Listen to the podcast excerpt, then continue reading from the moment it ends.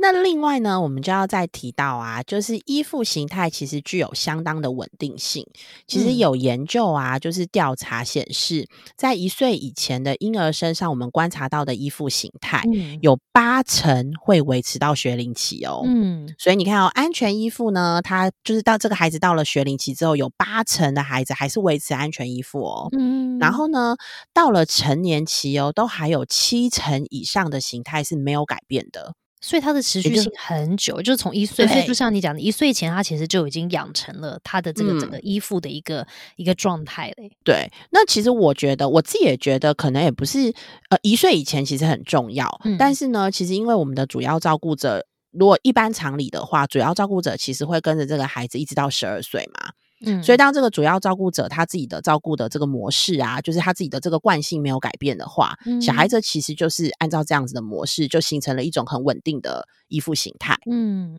那这个就会影响到他成年。你看到成年，其实都还有七成是不会改变的。对，七成都没变呢。那这个听起来就让我有点害怕了，因为就是因为依附这个议题，其实对我来说是一个妈妈议，就我自己本身的妈妈议题。因为曾经我在带我女儿的时候，因为是第一个小孩嘛，然后她就是一个属于就是容易睡得不是那么好，然后又容易会一直哭的小孩，所以我那个时候就有这个面临到到底要不要一哭就抱，还是说我要怎么？呼应他的这个需求的挑战，然后呢，因为我也很害怕说会太过度的，好像就是都呼应说他要抱啊，他一直哭，我就要一直给他他要的东西的时候，我会担心真的就会养成，就是他只要用哭，他就可以得到他所有的东西这种。习惯，就有一些时候，我就会让我女儿就满足那些之后，她可能要哭哭的时候，我可能就会让她躺在那边哭哭一下。可是那时候还没看到导演讲的这个依附的这个相关的研究呢，我就不知道我需要去那边跟她拍拍说说话，所以我就把她放在那，让她继续哭哭喽。所以呢，常常我每次看到这个相关跟这个依附关系相关的一些报道的时候，我会觉得说天哪，我女儿是不是完蛋了？因为我小时候有一段让她在那边自己哭哭。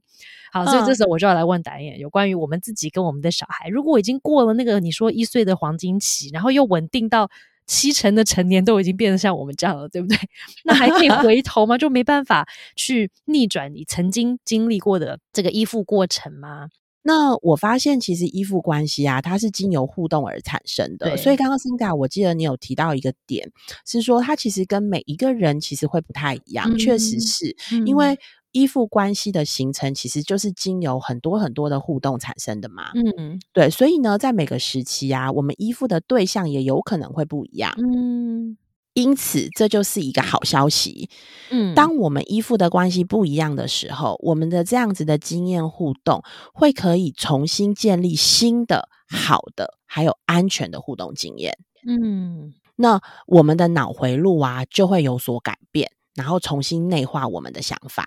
那所以还是有机会可以扭转的，是可以的。